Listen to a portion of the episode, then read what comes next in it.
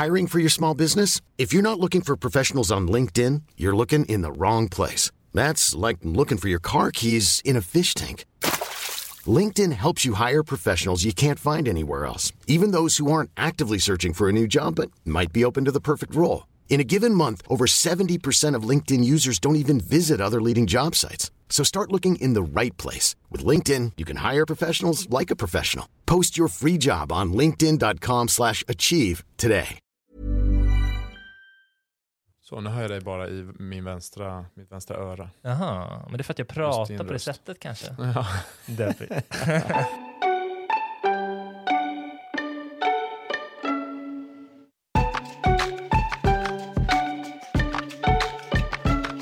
Välkomna ska ni vara till Så blir du fucking influencer med mig, Emil Norberg. En podd där jag som vanligt träffar några av Sveriges mest framgångsrika profiler från sociala medier för att ta reda på hur man egentligen gör för att bli just influencer. Idag pratar jag med mannen som bara på ett halvår tog över TikTok och Instagram med sina folk som är sketcher och som så snabbt nådde stjärnstatus att han inte riktigt hann med det själv. I vårt samtal berättar han om hur den snabba framgången gjorde att han blev lite kaxig och tappade upp uppfattningen om vad som krävdes av honom i olika sammanhang, vilket bland annat ledde fram till ett skandal om susat framträdande på Rockbjörnen förra året som nästan kostade honom karriären. Vårt samtal spelades in när Dag nyligen hämtat sig från en tids sjukdom och faktiskt från att ha opererat sig. Allting gick bra, men han är, när vi pratar med varandra, inne i en period när han inte jobbar så mycket utan istället samlar kraft och återhämtar sig för nya projekt. Och ni som följer honom har säkert redan koll på det, men han är otroligt produktiv just nu, både med sketcher men också med ett makalöst ambitiöst vloggprojekt där han åker runt i landet med sin van och upplever sig igenom Sveriges alla kommuner. Sist jag kollade hade han kommit fram till den hundrade kommunen av totalt då 290 kommuner som han ska besöka.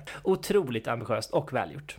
Det här samtalet blev ganska djupt och handlar väl egentligen om vad är framgång egentligen? Vad är viktigt i karriären och i livet? Framförallt har väl Dag lite lärdomar om hur man, hur man inte ska bete sig när man väldigt snabbt får väldigt stor framgång och uppmärksamhet. Kom ihåg att även om Dag nästan låter lite dyster bitvis så har han alltså återhämtat sig fullt ut och är nu i absolut hög form. Ni ska alldeles strax få lyssna på det här väldigt intressanta samtalet, men först kommer en maxad presentation.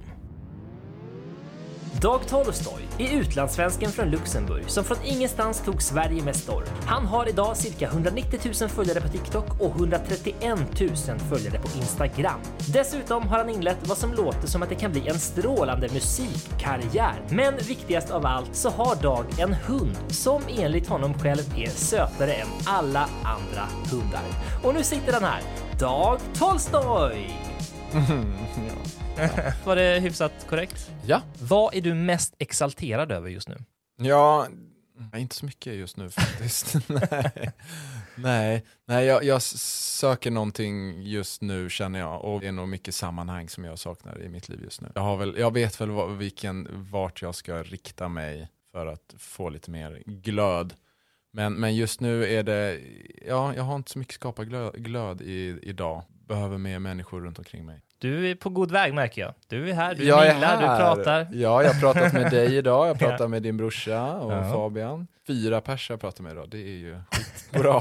Det är rekord. ja, det är Ja, jag ser hur du börjar tindra i ögonen på dig. ja. Det är dumt att jag inte liksom har integrerat det mer i, i min karriär so far. Vad skulle du beskriva att du jobbar med? Content creator tycker jag är ett bra ord kanske. Man drar ju så ofta från att säga influencers, influ jag kan, för jag kan inte ens säga det. Nej, just det. Influencer, för att det är lite negativt laddat tycker jag. Ibland säger jag det, men ibland märker jag att jag drar mig från att säga det. Vad tänker du att det förknippas med då? Bara slappt och ytligt Mm. sätt att tjäna pengar på, tror jag många tycker. Det behöver inte vara. Har det varit det för min del? Kanske, jag vet inte. ja, vi kommer till det. Ja. Content creator. Ja, fast det är löjligt att säga något på engelska. ibland säger jag att jag jobbar med Instagram. Jag är Komiker ibland, absolut. Vad skulle dina föräldrar säga att du jobbar med? De hade nog sagt någonting med Instagram, men säkert sagt det fel också. Mm. Ja. Många äldre generationer vill inte säga sådana grejer rätt, för de vill inte acceptera liksom, den nya kulturen. ah, just det. Det är ett sätt att ta lite avstånd. Ja, exakt. De är i alla fall med på, på vad De du håller vet på vad med. jag gör, ja. Mm. Vad är det roligaste med ditt jobb? Det roligaste är absolut att, att lyckas liksom slå på någon sträng hos, hos folk som kanske inte har slagits på innan. Oj, det här var, tyckte, uppskattar många och det var kanske lite, lite nytt. Den, den bekräftelsen är jäkligt kul tycker jag. Att sätta fingret på någonting som folk inte har tänkt på. Ja, och, Ja. och bekräftelsen man får därigenom. Hur hamnade du här då? Hur blev det här ditt jobb och din vardag? Det började väldigt lättsamt och kravlöst. Så blev det uppskattat och ehm, så började företag höra av sig och då kunde man göra det till, till sin vardag. Sen blev det lite, mer, eh, lite mindre kravlöst. Ja, inte lika kul kanske. Så är det väl med alla företag, åtaganden. Det är ju så nytt och spännande i början och, och man blir uppmärksammad och folk tycker det är nytt och kul. Och sen så, så gäller det att uppehålla och underhålla alla följare och det är inte lika kul. Det är en helt annan grej att komma upp, hålla sig fast. Det har jag inte riktigt lyckats med känner jag. Är det svårare att hålla sig kvar än att klättra upp? Ja, shit. Och så mycket mindre tacksamt. Ja, då håller man sig kvar för att få samma belöning hela tiden. Och i början var det bara oj, oj, oj. Hur påverkar det hur du tänker när du gör grejer då? Jag tror jag gjorde lite mer galna grejer först. Man inte hade några krav. Nu känner jag att jag försöker liksom styra lite mer och gör lite mer... Som att du tar lite mindre risker, eller? Ja, ja. ja. Man, man vill inte förlora det man har på något sätt. Nej, jag hade väl önskat att jag kunde vara lite mer edgy. Men jag play it safe lite för mycket nu tror jag. Mm. Så där måste jag reinventa mig själv lite tror jag för att vara kvar i gamet. Mm. Du har ju som sagt eh, fått en, en rejäl räckvidd på alla möjliga slags sociala medier. Vad tror du gör just dig till en framgångsrik influencer? Ja, nej men eh, helt klart bara att jag körde på r- r- rela- relativitetsteorin. nej. Vikten är lika med. ja, nej, relaterbarhetsgenren. ja. Och den, den är ju så tacksam bara att hålla på med. Så det, det är bara tack vare det. Jag tänker att många andra gör ju också det. Det känns som att du måste finnas någonting som du har gjort annorlunda än andra som försöker slå på samma strängar liksom. Ja, vad tror du? Jag vet inte, jag, men jag vet ju att när jag såg dig med de här folk som är-klippen Ja. så var det ju ett väldigt tydligt format och ett väldigt nytt format på något sätt. Ja, När du släppte nya klipp så kände man ju igen dem direkt som dina klipp. nej det var ju lite kul format där också. Mm. Ja. Det kanske var mycket det ja. Finns det något annat som du tror har varit motorn i att det gått så bra? Ja, jag, jag var väldigt produktiv i början också. Det var någon månad där jag körde en, en sketch varje dag. Mm. Så då hade jag en otrolig eh, produktion. Det, det tror jag hjälpte mig där i början också. På Instagram och TikTok. Mm, Mm. la upp samma sak på båda. TikTok gick lite snabbare. Där kan man, når man ut lite bredare än på Instagram. Men Instagram är mycket gosigare. Mm. ja. TikTok är lite svårare. För ett större kritiker där. Just det. Mm. Och de är snällare kommentarsfält på Instagram. Ja, de är så gosiga på Instagram. Åh, vilken härlig plats. ja. ja, Instagram är helt klart gosigare än TikTok. Vad tror du är det viktigaste personlighetsdraget i den här branschen där man ska lägga upp saker och sticka ut och hålla sig kvar? Mm. Ja, men det är, väl, det är väl delvis ihärdighet, för det hade jag verkligen i början. Jag höll ju på mycket med, eh, med bara musikgrejer och sånt där och jag bara körde på. Jag satte liksom ett, ett litet krav på mig själv, ja, men du ska upp. Det var ett tag jag körde liksom en om dagen. Det var humor ja, men, men också mycket musik. Och, och vara ihärdig och, och försöka och, och inte bli för känslig eh, med att det inte går så snabbt. För det gick inte så snabbt för mig i början, du vet. För det var när jag började med bara humor som det Ja. gick snabbt. Men innan gick det inte så snabbt. Men jag, jag var vad- ändå ihärdig i början. Och vad la du ut då sa du? Ja, jag la ut en, en minuts musikklipp bara. Okej. Lite blandade grejer, ibland egna produktioner, ibland lite covers och allting med lite humoristisk touch. Så ihärdighet måste man, måste man ha där i början, för Mm. i början kan det ta lite tid. Sen så får man om man ska hålla på med den här branschen överhuvudtaget så får man inte vara så känslig. Man vet aldrig hur känslig man är förrän man, man får motgångar. För det är, det är inga problem att vara känslig om allt går bra. Nej, Då har man inget att vara känslig över. Så det vet man. Jag, jag trodde ju absolut jag var tuffare än, än vad jag är. Att jag tog åt mig mycket mer av hatkommentarer än vad Ja. jag hade önskat. Man är dålig på att ta åt sig av, av kärleksfulla kommentarer. Det är, så, det är den här klassiska, det negativa väger mycket tyngre. Så, så ibland när man får mycket, mycket kritik är det viktigt då, och känner jag också som jag inte riktigt hade då, ett sammanhang också som, som man inte bara skapar sin egen självuppfattning från, sina, som från kritiken utan man har ett en stadigt sammanhang som kan hjälpa en att definiera en själv. Så man inte råkar definiera sig själv bara av hat. För det är nog lätt hänt. Att man känner att Mm. för att man får några dåliga kommentarer att man, man blir självkritisk och Mm. skapar en bild utifrån några skitkommentarer. Viktigt att ha en, en, bra, en bra grund att stå på. Mm. Och det tror jag mycket är att man har ett härligt sammanhang där folk känner den också. För det är ju det, om de som hatar dig på internet, de känner bara den delen av dig som du lägger ut. Den kan ju vara väldigt marginell av vem du är. Så då, de är inte förlåtande. Nej. Gör du något dumt så är du den dumma människan. Bara. Det är Mm. bara det du är. Sen kan det vara innan man börjar då att man har lite bra koll på, på vem man är också. Ha en liten stadig grund. Jätteviktigt. Men i alla fall att man, man kan ju definiera sig själv lite men hälften, halva ens självdefinition tror jag formas av ens omgivning. Och om, om det, omgivningen bara är dina följare framförallt, då blir du, får du väldigt skört ego. Man får vara tuff. Och då menar jag inte, med tuff menar jag inte att så här, jag bryr mig inte vad, vad folk tycker. Det är ju bara psykopatiskt. Men att man, eh, ja, att man, man måste ha en, en grund att stå på så man kan ta, åt sig av kommentarer exakt så mycket de förtjänar. För allting väger ju någonting. Mm. Man borde ju ta åt sig det mesta så man fattar, okej, nu gjorde jag någonting som i alla fall gjorde någon upprörd. Sen kan man ju välja att inte ge det någon vikt. Man kan inte vara helt careless. Då är man ju galen. det, det kan ju bli underhållande kanske, men det Ja, är ju något absolut. slags train wreck. Ja, ja verkligen. När började du med sociala medier? Jag började i mars ja, för tre år sedan. Mm. Då sa jag upp mig på, på ett jobb för att lite på underhållning. Ja. Du sa upp dig innan du hade, Oh ja, Ja. långt innan. Hur tänkte du då? Eller hur? Ja, men jag läste väl några kurser parallellt så då kunde jag kalla mig student. Eller Ah, ja. Så man kommer undan Mm. den vägen. För det är Mm. också så här självdefinierad. Det, en struggling artist, det är jobbigt att definiera sig som. Liksom. Så då är det skönare att bara kalla sig själv student. Mm. Och sen kan man satsa på det ändå. Så det är också ett tips kanske. Läs någon kurs samtidigt. Så du inte bara måste fronta som att du är en Nej. aspiring eh, Nej, eller hur? För hur gör man artist. det? Hur säger man att man är en up and coming influencer? Liksom? Det går ju inte att säga. Nej, det är svårt. Man Nej. kan ju säga att man, är, att man vill bli konstnär eller artist eller något sånt där. Ja. Men att vara influencer Nej. fast inte ha en stor räckvidd är ju svårare. Alltså. Det känns inte lika hederligt nej, Nej. Som, att man, som att man sitter och målar på sitt rum även om man inte får några tavlor sålda. Mm. Det känns ju mer hederligt än att man gör sketcher till eh, 100 pers. Ja, ja, men då, och då satsade du vid sidan av studierna fullt på sociala medier. Jag satsar, jag har aldrig varit en sån där som ger 100%. så jag, men jag gjorde det i alla fall. Ja. Ja, så jag ägnar lite tid åt det. Vilka var det då? Vilka plattformar? Instagram bara. Okej. Mm, TikTok var hösten 2020. När började det ta fart då? Jag började i augusti-september med humor och sen tror jag november var en stor, eh, stor månad och sen kanske januari därefter. Jaha, men det är ett halvår knappt. Ja, det, det tog ett halvår och det, det gick snabbt när jag väl satsade på humor. Ja, Vad sjukt, det är ju, alltså, det är ju den, den kortaste success storyn.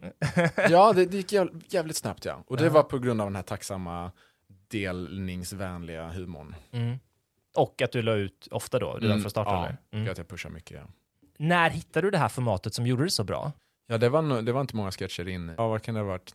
Tionde kanske jag testade någon sån där. Och sen så kanske efter tjugonde sketchen så körde jag bara på det. Liksom. Okej. Var kom den idén ifrån då? Det var en, det var en bakis-sketch som, som var en av de första där. Att, man, att jag spelade en, en klassisk bakfull person. Ja, jag tyckte både det var jättekul och, och märkte man att det, det fick mer genomslag än, än det andra. Och då märkte du att eh, det var det här du skulle köra på? Ja. ja. Mm. Ja, ja, ja, sen har man väl reagerat mycket på människor i sin uppväxt. Så det var nära till hands liksom att driva lite med stereotyper. Mm. Hur många sådana sketcher har du gjort? Vet du det? Nej, kanske 200. Oj. Eh, kanske, eller 100 eller 300. Jag vet inte. Ja. ja. Men många. ja, Hur ofta Hey, I'm Ryan Reynolds. At Mint Mobile, we like to do the opposite of what Big Wireless does. They charge you a lot, we charge you a little. So naturally, when they announced they'd be raising their prices due to inflation, we decided to deflate our prices due to not hating you. That's right. We're cutting the price of Mint Unlimited from $30 a month to just $15 a month. Give it a try at mintmobile.com slash switch. $45 upfront for three months plus taxes and fees. Promo rate for new customers for limited time. Unlimited more than 40 gigabytes per month. Slows. Full terms at mintmobile.com.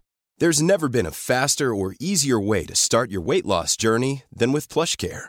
PlushCare accepts most insurance plans and gives you online access to board-certified physicians who can prescribe FDA-approved weight loss medications like Wigovi and Zepbound for those who qualify. Take charge of your health and speak with a board-certified physician about a weight loss plan that's right for you. Get started today at plushcare.com slash weight loss. That's plushcare.com slash weight loss. plushcare.com slash weight loss. Lägger du ut innehåll? Ja, i början var det mycket mer frekvent. Nu, nu är jag lite sl- slappare. Men det är bara för att jag inte har någon, jag behöver någon som hjälper mig. Min, min, min rumskompis då som filmat det mesta, han är på jobbet om dagarna. Mm. Så det är så på kvällar och sånt där man får göra. Och, då, och, och jag har ju tappat, tappat lite lust, ja, så jag måste få upp, få upp den lite också. Lite skapa glöd igen. Mm. Men det tror jag på. Jag är inte, det är jag optimistisk Mm. för i alla fall. Jag vet vad jag behöver nu. Ja, men vad har du för, liksom, vad skulle du vilja lägga upp varje dag eller varje vecka eller vad är det? Ja, nej men varje dag har det ju varit Mm. skitkul. Ja. Mm. Ja, jag gillar att klippa också väldigt mycket, mina Mm. sketcher. En sketch om dagen hade jag absolut kunnat. Man har lite olika format och sånt också. Man kan inte köra igenkänningshumor varje dag. Det blir nog svårt att hitta. För du har ju du, TikTok och Instagram, de är ju ganska liknande ändå, vilken typ av innehåll man publicerar där. Men sen har du Mm. också YouTube. Ja, Har du någon liksom, strategi på vad du vill göra på olika plattformar och sådär? nej, YouTube har bara varit för att skapa några lite längre grejer. Testa det. Jag har ju inte fått så bra genomslag där, men det har ändå varit, det har ändå varit kul. Där kan man utforska saker man själv är intresserad av också känner jag. Som historia och geografi. Ja, men jag har inte riktigt tänkt på någon framtid inom YouTube, men, men det tåls att tänkas på. En viktig grej också och en farlig grej när, när det går så snabbt som det gör för mig, att följarna känner inte en på samma sätt. Och jag är ganska dålig på story och sånt där, så jag, jag har nog inte så mycket följare som, som känner att de känner mig. Och det, det kan vara lite farligare, då blir de lite mi- mindre förlåtande. Så det är en nackdel med, med att slå igenom snabbt. Du har liksom ingen stadig, stadig följarskara känns det som. Man är lite skörare där. Jag tror att många som lyckas bra som influencer är ju väldigt personliga Ja. och följarna får en personlig relation med dem. Ja. Och då är man ju benägen att, eh, om den här personen säger klicka här eller titta på min serie Mm. eller prova min produkt, eh, då gör man kanske gärna det. Men om jag har följt någon nästan som gör en roll, då kan jag ju tycka om den produktionen. Men jag kanske inte är så lojal med allt annat som den Nej, nej vill exakt. peka till. Och det är lurigt det där, ja, för, för, för jag känner att nej, men jag har nog inga problem med att vara personlig och öppen. Jag har bara inte orkat det liksom. Nej. Det är inte så att, att det är någon så integritetsfaktor som gör att jag inte vill göra det, utan jag har bara inte orkat dra fram mobilen när, när man kanske kunde dela lite personliga grejer. Det, och det har jag funderat länge på att göra, för det är verkligen en, en, en fin grej att följarna och lära känna en. Mm. Det är lurigt, jag vet inte om jag har det i mig liksom. Det, kanske saknar den öppenheten, även om jag inte har något problem med att dela med mig. Mm. Men eh, jag har inte riktigt den egenskapen typ. Känner du att du liksom går in som i en roll när du filmar? Eller, Ja, eller det- ibland spelar du ju uppenbarligen roller förstås. Ja, men, det gör jag på alla. ja. men, men till exempel... Men inte på YouTube, nej. Nej. Där är jag väl, eh, ja det är klart man är lite tillgjord när en Mm. kamera är på. Men, men där är jag nog eh, mig själv till, till stor del. Ja. Det är klart man, man blir ju lite mer utsatt också om man, om man är mer personlig och utlämnande. Men man vinner nog mer på det. Man vinner nog mer, men man tar ju större risker. Kanske. Ja, verkligen. Som till exempel, eh, ja du är ju mycket bättre på det och Daniel också, din brorsa. Och där känner man, jag känner ju när, när, när ni lägger upp stories att ni har, har ett annat förhållande kanske till era följare än vad jag har. Det krävs någonting av en då som jag inte vet om jag har alltså. Men du, de här följarna som du har då, vad har du för målgrupp? Nej, det är ju väldigt olika. Jag, är ju, jag har ju nästan lika mycket på TikTok och Instagram. Och TikTok är en yngre, hårdare målgrupp. ja. Och Instagram är, de jag får flest så här DMs och kommentarer av är äldre kvinnor faktiskt. Mhm. Mm. De är ju väldigt snälla, så det är Ja. skönt. Ja. De tycker väl jag är familjevänlig och rolig, jag vet inte. Det är äldre kvinnor och eh, sura ungdomar. ja, nej, det, ja, sen är de kanske inte sura, men, men det är de sura kommentarerna som väger tyngst. Just som det. sagt. Ja, nej, men det är flest kvinnor på båda plattformarna. Okej, Det är mm. två tredjedelar Mm. tjejer. Och, och sen åldersgruppen på Instagram är väl 50% är mellan 25 och 34. Sen är det 21% 35 till 44, 10% 45 till 54. Så det är ganska, går ganska högt upp. Ja, just det. Har du någon uppfattning om vilka dina konkurrenter är? Alltså de, de som har samma målgrupp och som försöker nå ut till samma tittare? Nej. Jag tror det är ganska få som, som har, jag tror många satsar på en plattform. Det finns ju många på TikTok också som håller på med, men det är väldigt få som har både TikTok och Instagram. Så det är ju lättare för dem då att kanske, för TikTok kräver lite annan, ja, lite mer edgy content. Och jag har ju försökt plisa alla, på gott och ont. Men nej, några konkurrenter har jag aldrig känt att jag har. Det är för att jag nog inte följer någon själv tror jag. Jaha, gör inte det? Ja, nej, det gör jag inte. Och det är väl lite dumt. Och det har gjort så att jag, att jag inte, inte skapat så mycket kontakter in, inom branschen. Det är, det är du Emil nu. Ja. ja. Och det, det är jättedumt. ja. Jag har varit um, lite ocharmig stolthet kanske i början, att jag kände att det här klarar jag själv. Så har väl det levt vidare lite, att man känner att man inte behöver hjälp. Men det är inte bara hjälp man får, utan man får ju skoj med människor också. Mm. Så jag har bara bortprioriterat det. Och det, um, det känner jag av idag. Liksom. Fan. Mm. Jag har varit i den här branschen länge och många har ju liksom vuxit långsamt, kommit in i YouTube-nätverk och sen så hamnat i ett sammanhang. Men du menar att det gick så fort att du missade det där? Jag blev ju tillfrågad liksom med, med vissa YouTube-nätverk och sånt Ja. där, men, men eh, jag sa nej liksom, för jag kände att det här, jag klarar det här själv. Och sen märker man att okej, det, det kanske man gör till en viss gräns. Men sen behöver man samarbeta och jobba med människor och knyta kontakter och nätverka. Och, och det hoppar jag över helt. Nu, nu får jag, jag tillbaka till ritbordet här och skriva om min strategi. Just det. Och ni som hör det här, Dag vill ha kontakter. Ja, Kontakta snälla, jag vill, ha, jag vill ha kompisar. Vad skulle du säga att du lägger större delen av din arbetsdag på? Ja, det, den är, den är jätte, jättesvår att svara på. Jag vet inte, jag har hund nu och hon, hon tar tid. Ja. Och jag har va- varit lite sjuk också ju. Mm, Så, så jag har det. inte riktigt orkat. Men vad gör jag? Jag sätter mig vid datorn och jag... Nej gud Emil, jag vet inte. Vad gjorde du eh, igår? Jag, jag kollade typ mycket på Blocket, jag var sugen på att köpa en skåpbil typ. Ja, mycket sånt drömmande. Vanlife? Eller? Ja, Ja, det vanlife, är ja. fantastiskt. Ja. Där kan man fastna. Men Mm. dina dagar ser inte så lika ut att du kan säga ungefär vad du gör på dem. Nej, tränar, går ut med hunden. Oj, jag låter så slapp. Jag, jag, jag kanske är så slapp. Nej, jag, jag har inte varit produktiv den senaste tiden. Nej. Nej, nej men du har ju du har varit sjuk. Ja, jag har rehabat nu Mm. också. Ja. Så, så det kanske man kan skylla på Mm. faktiskt. Och hur har du jobbat tidigare när du har varit produktiv? Men då, då har man väl skrivit, eh, ja, men då har man varit filmat mycket och, och skrivit mycket. Men jag skulle vilja skriva mer utförliga grejer, lite längre sketcher kanske, och tillsammans med folk. Mm. Ja, och dricka en kopp kaffe och, och vara nära människor. ja. Det är bra. Du, nu blir du personlig. Ja, Nu gör du helt rätt. ja, just det. Att komma på de här sketcherna, är det det som tar tid en vanlig dag? Ja, nej, nej det, det brukar inte ta så mycket tid, nej, för, för det är ofta idéer som poppar upp när man eh, gör något annat och Mm. så skriver man bara ner dem. Det, och, och klipper jag är väl en timme per sketch kanske det kan ta. Men eh, nej, jag, väljer, jag spelar lite piano, kan jag Mm. lägga ner mycket tid på det? Det vet jag inte heller. Du får sätta upp en liten övervakningskamera och så kan du kolla på kvällarna. Ja, Se vart du rört dig och vad Jag som har skett.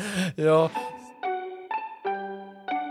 Vilka verktyg, så här, appar, vilken Mm. typ av teknik eh, använder du i ditt jobb? Eh, filmar gör jag på en systemkamera, eh, den shotgun mic som sitter på. I början var det bara mobil. Mm.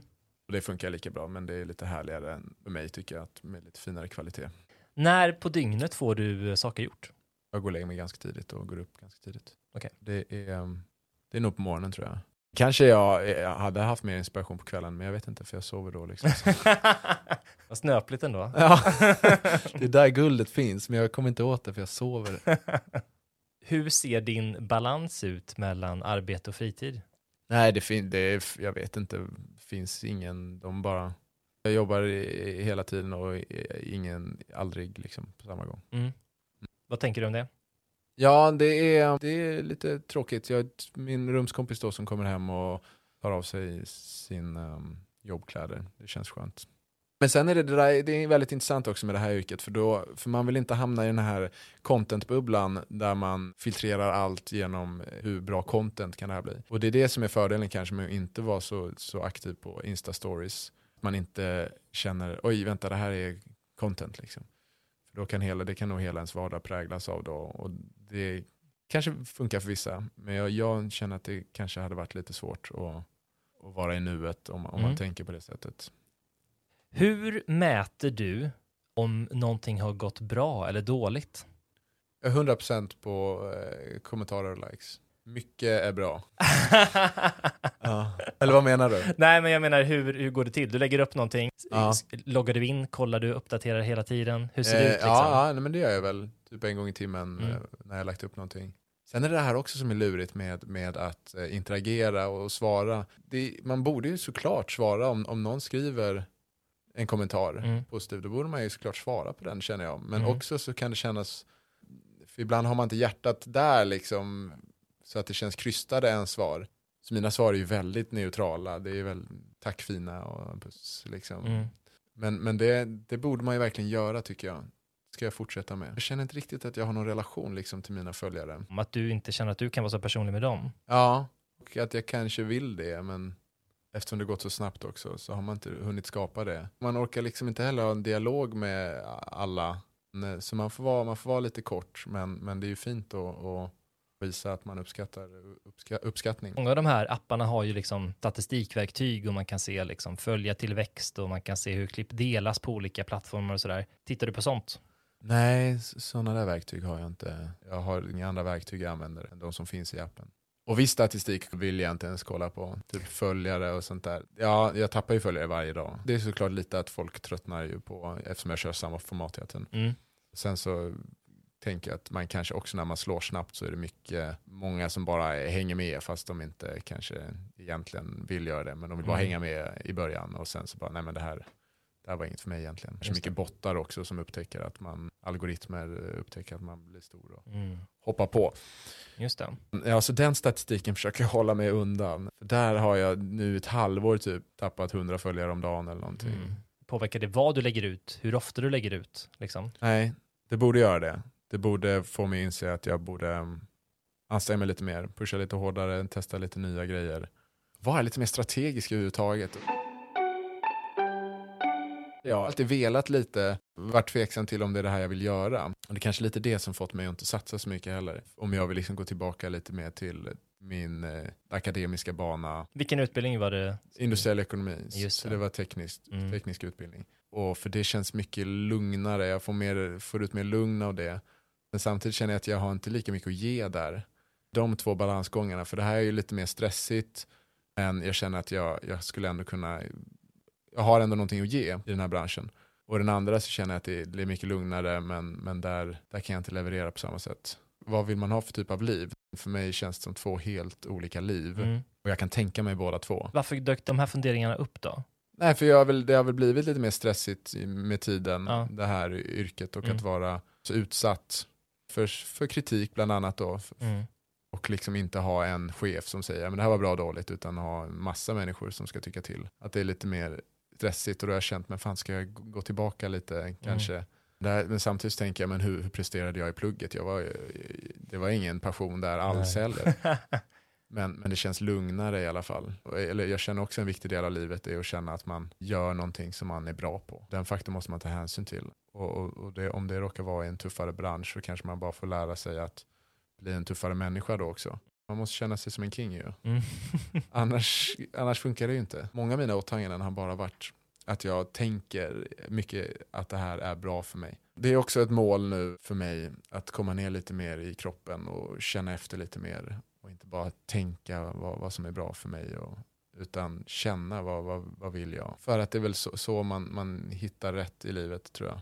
För jag, känner, jag är ju 30 år snart Mm. och jag är fortfarande väldigt lost. Och det är nog mycket för att jag har bara målat upp idéer av vad, vad jag vill vara, vem jag vill vara. Och inte riktigt känt efter. Kan du berätta om något särskilt framgångsrikt projekt som du har gjort?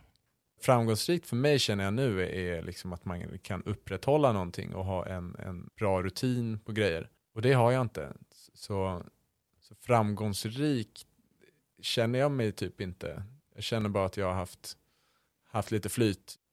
Det, det, du ser ju framgångsrik ut. Alltså, alla skulle ju säga det. Eh, nu minns jag inte exakt vart du placerade dig på maktbarometerns lista och sådär, men du var ju någon slags årets raket och sådär. Så det är ju Ja. absolut framgång. Raket. Vill man vara en raket? Men ja, ja, de kan ju bara en crash and burn också liksom. Mm, det. Det, det finns ett, verkligen ett värde i att saker går långsamt också. Har du varit med om något särskilt misslyckande? Min, min största motgång här under min lilla influencerkarriär var när eh, jag körde ett performance, skulle dela ut pris på um, Rockbjörnen. Aftonbladet hade tillfrågat mig att dela ut pris och göra en live-sketch om internationella kändisar, artister, folk som är stora internationellt. Mm. Och det, ja, det borde jag direkt tänkt så här, okej, fan jag har aldrig varit rolig live. Och så är det så begränsat, liksom, det är inte så här kom på någon liten rutin, utan du ska liksom spela en internationell kändis. Mm. För det första är inte så relaterbart, det går inte att skoja så mycket om det. Och, och sen så tog jag, jag tog det jävligt oseriöst. Jag tänkte, jag har ju aldrig gjort det här så det förväntas väl inget av mig. Liksom. Och visste inte hur stor, hur stor det här programmet var heller. Så jag tänkte, ja, men jag, kör lite, jag testar lite sån här nonsenshumor som liksom inte är kul och kanske kan bli kul för att det inte är kul. Tjo. Tjo. Nej, härligt att vara hemma i Sverige alltså, gud. Träffa familjen igen alltså. Family is everything alltså. Verkligen alltså.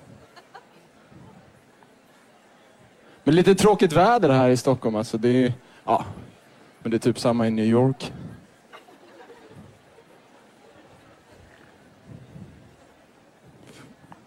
The Big Apple va? Ja. Så där kan det låta. När svenskar är världsstjärnor tydligen. Ja, jag vet inte hur platt det föll på plats liksom. Jag var inte så uppmärksammad faktiskt just då. Men sen så, ja, så fick jag så mycket skit för att det delades då på Dyngberggalan. Och, och det, ja, det påverkade mig eh, mer än vad jag hade önskat. Det blev, det blev väldigt tydligt att, att många människor vill, vill en illa. Vill att man ska misslyckas. Och då kan världen bli, då kan man måla upp en hel värld som, som ganska ondskefull. Så där kände jag ett tag bara, oj vad, vad ond världen är. Vad var känslan i kommentarerna? Nej men att, att jag ska myggas av, liksom, bort, bort med den här killen nu. Och så känner, men så känner man också, så blir man också, tänker man på sig själv också, hur ond är jag då? Hur mycket, hur undsam är jag med mina fellow creators? Mm. Och det, det kände jag, men det kanske jag inte är heller liksom. Och så, ja, så jag blev lite så självkritisk också, att man, man själv dras också lite till den här onda sidan som man har, eller som jag har, och kanske alla inom sig. Man skulle aldrig gå så långt att man, man skriver till folk, liksom, för det, det vet jag inte vad, det har jag lyckligtvis inte inom mig. Men eh, det var både då att man, man kände, oj jävlar vad, vad många människor som är taskiga, och sen kände man, rannsakade man sig själv lite också, men hur, hur bra är jag? Dömande mot sig själv också.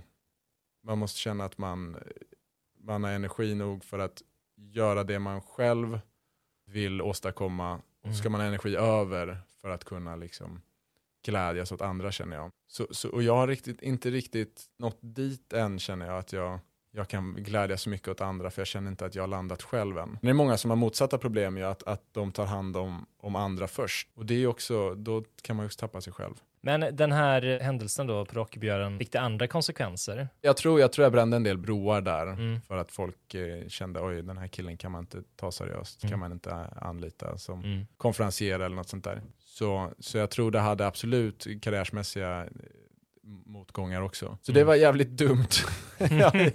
I stora drag var det jävligt dumt. Ja. Ja. Får sota ibland för att man är, är oeftertänksam och slapp. Och det har jag verkligen fått. Hur tjänar du pengar? Samarbeten. Bara samarbeten då? Ja, de var ju flera förr också. det var de absolut. Förra året var ju helt galet alltså. Det, då, då var jag tvungen att tacka nej till, till saker för att det inte fanns tid. Och det, ja, det blev jättemycket också, det var jättestressigt. Och jag har aldrig upplevt stress innan. Jag har levt ett jäkligt chill-liv fram till förra året. Ja. Oj, det är så här det känns att vara stressad. Också nyttigt att, veta. Men nu har det svalnat av lite, vilket delvis är skönt Mm. när det är så mycket så, så jag tappar lite arbetsmoral också, för man känner inte att man behöver leverera eftersom man har massa samarbeten på kö. Så jag kände inte att jag måste upprätthålla en hög kvalitet. Typ. Snarare typ, kände jag ibland att jag ville göra en dålig sketch och jag fick lite mindre förfrågningar. Liksom. Mhm. Ja, så, så blev det. Det, blev, det gick så bra att, att jag blev kaxig. Inte så att jag kaxade mig liksom och var ohyfsad, men att jag kände att jag inte behövde ge järnet. Du hade ingen som liksom hjälpte dig att välja vad du skulle tacka ja och nej till? Nej, inte det heller nej. nej. Nej, jag var helt, helt eh, på egen hand där. Har du något råd som du skulle vilja ge dig själv om du hade börjat nu? Eller för den delen någon som vill ge sig in i den här branschen? Jag har ju mer läxor känner jag liksom när det börjar gå bra. Mm. Att man inte får bli för stolt och, och kaxig då och verkligen försöka eh, skapa saker tillsammans med andra, ta in nya inspirationer. Mm. Så sen, ja, för att komma upp så får man bara vara lite ihärdig och, och se till att man kan slå på någon sträng hos, hos eh, svenska folket eller Mm. globalt vad man nu vill. Men sen gäller det också att skapa mycket kontakter och förebilder och mentorer och sånt där som kan vägleda dig. Det är nog allt. Och fatta branschen och att man är lite utsatt. Så man får, få, man får fixa lite skinn på näsan. Och då måste det, för nu, nu har jag snackat både om att jag, jag är känslig men, men inte känslosam. Framgår det skillnaden liksom? Ja, du kan poängtera den igen då. Så här kanske det är. Idén av eh, mig själv är jag känslig för. Men jag har inte känt in vem jag själv är. Liksom. Så, så jag har byggt ett litet hus och jag är väldigt eh, rädd att folk ska sparka på det. Mm. Vilken metafor. Men, Ja. men jag vet inte om det är mitt hus. Liksom. Just det, ja men det- väldigt fint. Okej. Det blir ju supertydligt. Ja. Ja, Ja. grymt. Du, nu har jag ju ställt jättemånga frågor och nu är det Mm. slut. Men jag tänkte bara fråga slutligen, var kan lyssnarna hitta dig om de vill kolla på dina grejer? ja. På Instagram och TikTok och YouTube. Och där heter du? Dag Tolstoj. Oj, oj, oj. Stort tack för det där Dag Tolstoj. Otroligt mycket kloka ord. Det märks att Dag har haft tid att fundera här en period på vad som är viktigt och vad som egentligen är framgång. Jag tycker ni ska klicka in på hans olika konton nu i sociala medier och följa honom. Det har jag gjort för länge sedan. Ni får också hemskt gärna följa mig och se hur jag försöker förvalta all den här klokskapen som jag fått av Dag. Jag heter Emil Norbergs på alla sociala medier och där kan man då skriva till mig heja heja, bra podd eller ställa olika typer av frågor som ni vill att jag ska ställa till mina besökare. I nästa avsnitt av Så blir du fucking influencer träffar jag Viktor Klemming, kanske mest känd från sina Vilken färg är du-klipp och eh, parodier på allsvenskan och inte minst de svenska politikerna nu under valet. Viktor berättar om hur det är att vara komiker i ett politiskt korrekt landskap och om ett dramatiskt ögonblick i rikssänd TV när hans karriär nästan gick i stöpet.